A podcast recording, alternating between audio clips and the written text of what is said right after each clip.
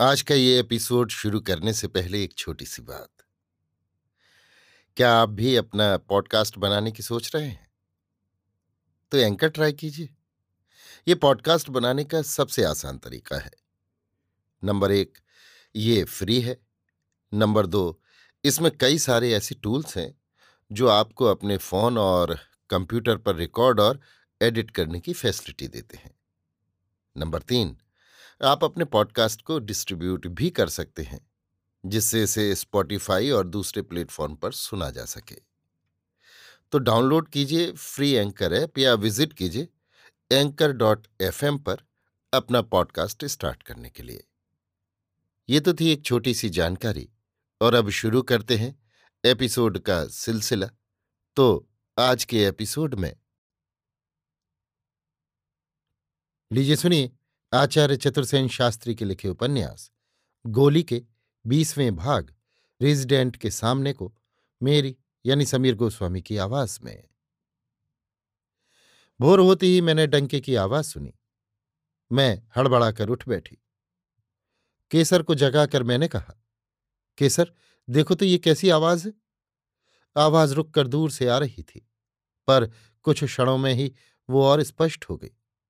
सूरज की किरण अपने पीले आलोक को मेरे शयन कक्ष में बिखेर चली। इसी समय मैंने अपने महल के नीचे बहुत से आदमियों का शोर सुना। मैं गवाक्ष में जा खड़ी हुई। केसर मेरे साथ थी। मैंने देखा महल के बाहरी मैदान में दस दस पाँच पाँच मनुष्य चारों ओर से एकत्र होते आ रहे थे। ये सब क्या हो रहा है? मैंने भयभीत नेत्रों से केसर की ओर देखकर पूछा। केसर जैसे सब कुछ समझ रही थी। इसी से उसने कुछ जवाब नहीं दिया। चुपचाप गवाक्ष में देखती रही। इसी समय धौंसा जैसे महल की पौर पर ही बज उठा और मैंने देखा, दाता धौंसा बजाते चले आ रहे हैं। सब साथी केसरिया पहने थे। सबके हाथ में नंगी तलवारें थी। कुछ घोड़ों पर सवार थे, कुछ पैदल। दाता अपनी प्रिय साणनी पर थे। उनकी दाढ़ी हवा में हिल रही थी। उनके हाथ में दुनाली बंदूक थी और कमर में कारतूसों की पेटी कसी थी। उनके पीछे भीड़ शोर करती आ रही थी। देखकर मेरा कलेजा धड़कने लगा। मैंने केसर की ओर देखा। उसका मुँह सूख रहा था। वो एकटक उधर ही देख रही थी। मेरे मुँह से बोल नहीं फूट रहा था। इसी समय किसुन ने आकर कहा, ठाकुर केसरिया पहनकर आए हैं। कुल पच्चीस आदमी हैं। छह चाकर और आठ राजपूत। बाकी सब भाई बंद उनका इरादा साखा करने का है। वो मरने मारने पर तुले हैं। राज्य सेना उन्हें रोक कर आ रही है। मैंने देखा, अभी दाता की सवारी त्रिपोलिया के निकट भी न पहुँची थी कि तोप दगी और राज्य की सेना के सिपाहियों ने चारों ओर से दाता की सवारी को घेर लिया। इस समय नगर के भी बहुत से लोग भागे जा रहे थे। शोर बहुत हो रहा था। दाता बंदूक हाथ में लिए दृढ़ता से अपनी साणनी पर बैठे थे। मैंने सहमते हुए कहा, किसुन, अब क्या होगा? किसुन ने कहा अन्नदाता ने रेजिडेंट साहब बहादुर पर हरकारा भेजा है। महल की रक्षा को सिपाही आ रहे हैं। शायद ठाकुर को गिरफ़्तार कर लिया जाएगा। पर वो जान पर खेल जाएँगे कि सुन दाता बात के बड़े धनी हैं। आपके लिए कोई खतरा नहीं है, सरकार। अन्नदाता ने पचास सिपाही ड्योढ़ियों पर भेज दिए हैं। भाड़ में जाए पचास सिपाही। उनसे कह दे कि वे यहाँ से चले जाएँ। मुझे उनकी ज़रूरत नहीं दाता आकर पहले मेरा सिर काट ले। जा। तू दाता से मेरी अरदास अर्ज़ कर दे। मैंने गुस्से से भरे कंठ से कहा किसुन ने मेरी हालत समझ ली थी? उसने कहा, सब ठीक हो जाएगा सरकार, रेजिडेंट साहब बहादुर खून खराबा नहीं होने देंगे। पर तू मेरी अरदास दाता से अर्ज़ कर दे। मैं वहाँ कैसे पहुँच सकता हूँ सरकार? देख नहीं रही हैं। राज्य की फौज ने उन्हें चारों ओर से घेर रखा है। तो तलवार दे, मैं अपना सिर खुद काटे देती हूँ। तू मेरा सिर दाता की सेवा में ले जाकर कहना दाता, ये तुम्हारी चंपा है जो निर्दोष है। इतना कहकर मैं फूट फूट कर रोने लगी। केसर मुझे गवाक्ष से हटाकर कक्ष में ले आई। उसने कुछ संकेत सा करते हुए किसुन से कहा, किसुन, नीचे जाकर देख तो वहाँ क्या हो रहा है? रो वो भी रही थी। किसुन चला गया। मुझे पलंग पर लिटाकर केसर मेरा सिर अपनी गोद में रखकर बैठ गई। नीचे से शोरगुल की आवाज़ आ रही थी। पर दाता का धौसा धमाधम बज रहा था। पहर दिन चढ़ गया था और अब महल के बाहरी मैदान में हंगामा समझ रहा था। पर कोई खून खराबे की सूचना नहीं मिली थी। एकाएक बंदूक छूटने की आवाज़ सुनकर मैं हड़बड़ाकर झरोखे की ओर भागी। केसर भी भागी। मैंने देखा नरमुंड ही नरमुंड थे और रेजिडेंट साहब बहादुर के गोरे लाल लाल वर्दी पहने भीड़ में घोड़ों को पेल रहे थे। दाता वहाँ से काफ़ी दूर थे। पर मैं उनकी हवा में हिलती दाढ़ी को बराबर देख रही थी। उनकी बंदूक अब भी तनी हुई थी। कुछ हुज्जत सी हो रही थी और कोई गोरा साहब घोड़े पर सवार उनसे बातचीत कर रहा था। थोड़ी ही देर बाद मैंने देखा, वे लोग दाता को और उनके सब सवारों को लेकर एक ओर चल दिए हैं। भीड़ भी उनके पीछे शोर करती जा रही है। इसी समय किसुन ने आकर खबर दी कि उन्हें रेजिडेंट ले गए हैं। अन्नदाता भी रेजिडेंसी गए हैं। मैं किसुन का मुँह ताकने लगी? उसने कहा, चिंता की बात नहीं है, सरकार। रेजिडेंट साहब बहादुर बहुत भले आदमी हैं। वो सब ठीक कर लेंगे। आप अब हाथ मुँह धोकर कलेवा कर लीजिए। आइए। पर मैं टस से मस न हुई। मैं ये सोचकर मरी जा रही थी कि ये सब मेरे ही कारण हो रहा है। पर मैं करूँ भी क्या? मेरी समझ में कुछ नहीं आ रहा था। किसुन का अनुरोध में अंततः टाल न सकी। विचित्र पुरुष है ये किसुन इसे देखकर तो मेरा सारा ही अपनापन गल सा जाता है। उसके अनुरोध में आग्रह, अनुनय और स्नेह का एक ऐसा पुट है कि उसके सामने विवश हो जाना पड़ता है। मैं यहाँ अपनी विपत में केसर ही को अपना अवलंबन समझती थी। पर इन दो दिनों में ही मैंने जान लिया कि किसुन उससे अधिक मेरा अवलंबन है। वो साहसी, चतुर, धैर्यवान, विनम्र और प्रत्युत्पन्नमति पुरुष है।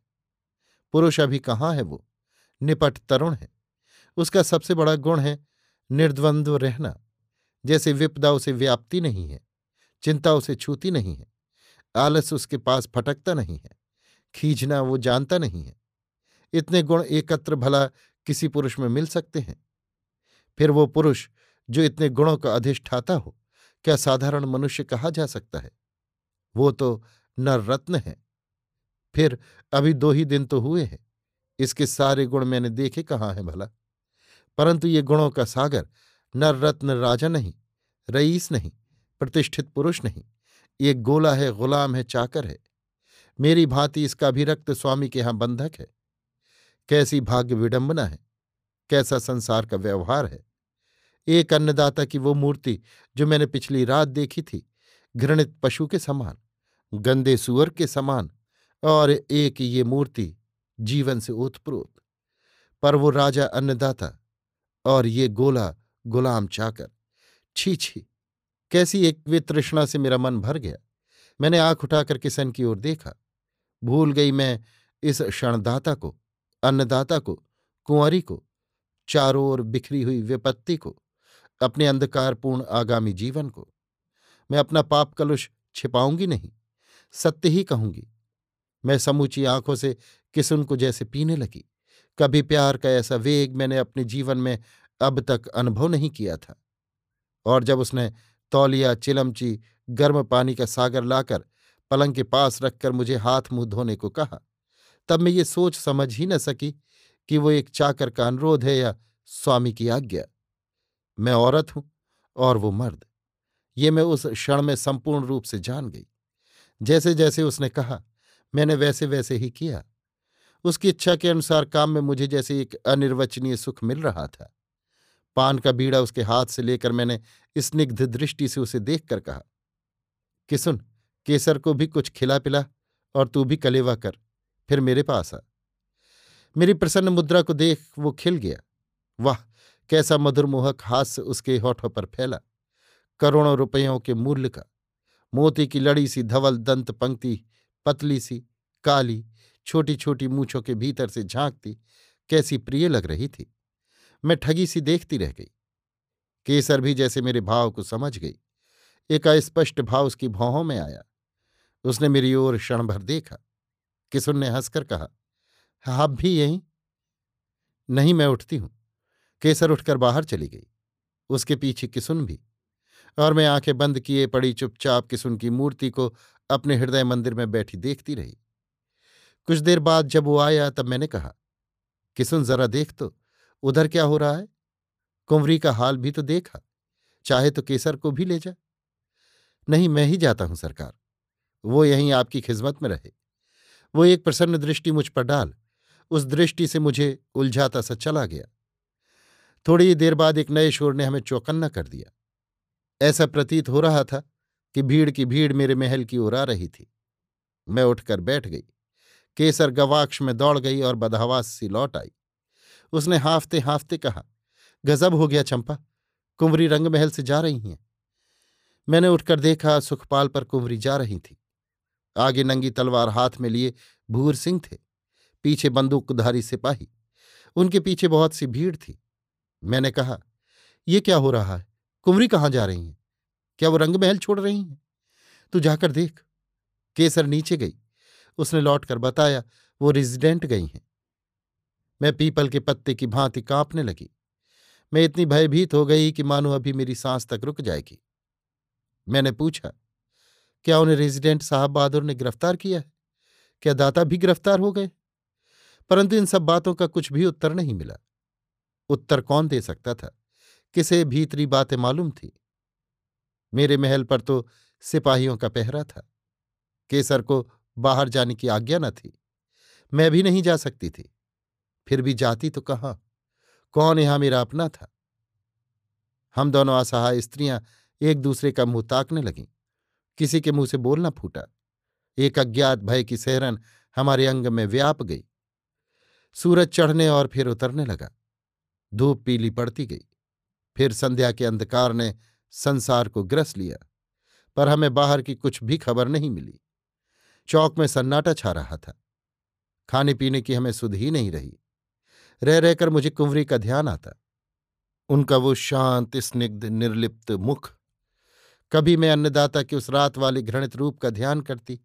कभी दाता की हवा में फहराती हुई दाढ़ी बरबस मेरा मन खींच लेती। कभी किसुन की धवल दंत पंक्तियाँ आँखों में व्याप जाती।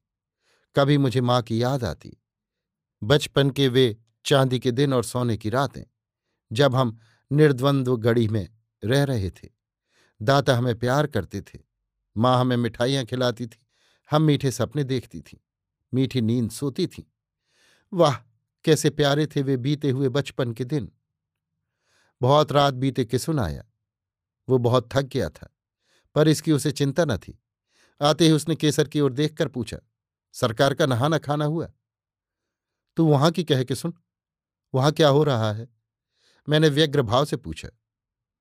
सब ठीक हो गया, सरकार। उसने शांत वाणी से कहा। फिर धीरे धीरे सब बातें उसने बताई।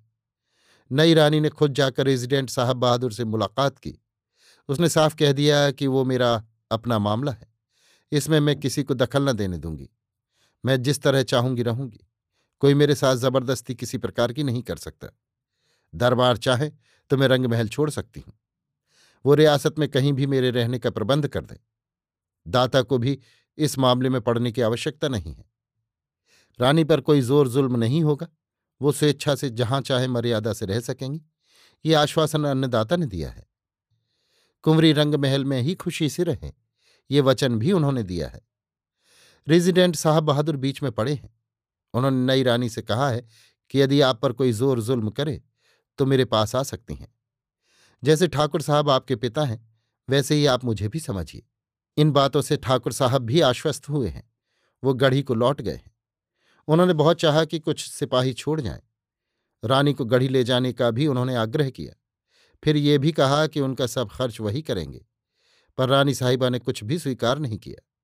उन्होंने कहा, आप जिन्हें मुझे दे चुके हैं, वही जिस तरह चाहेंगे मेरा भरण पोषण करेंगे और मुझे जो कुछ लेना देना होगा, उन्हीं से लूँगी दूँगी वो मेरे धर्म के पति और मैं उनकी धर्म की पत्नी हूँ।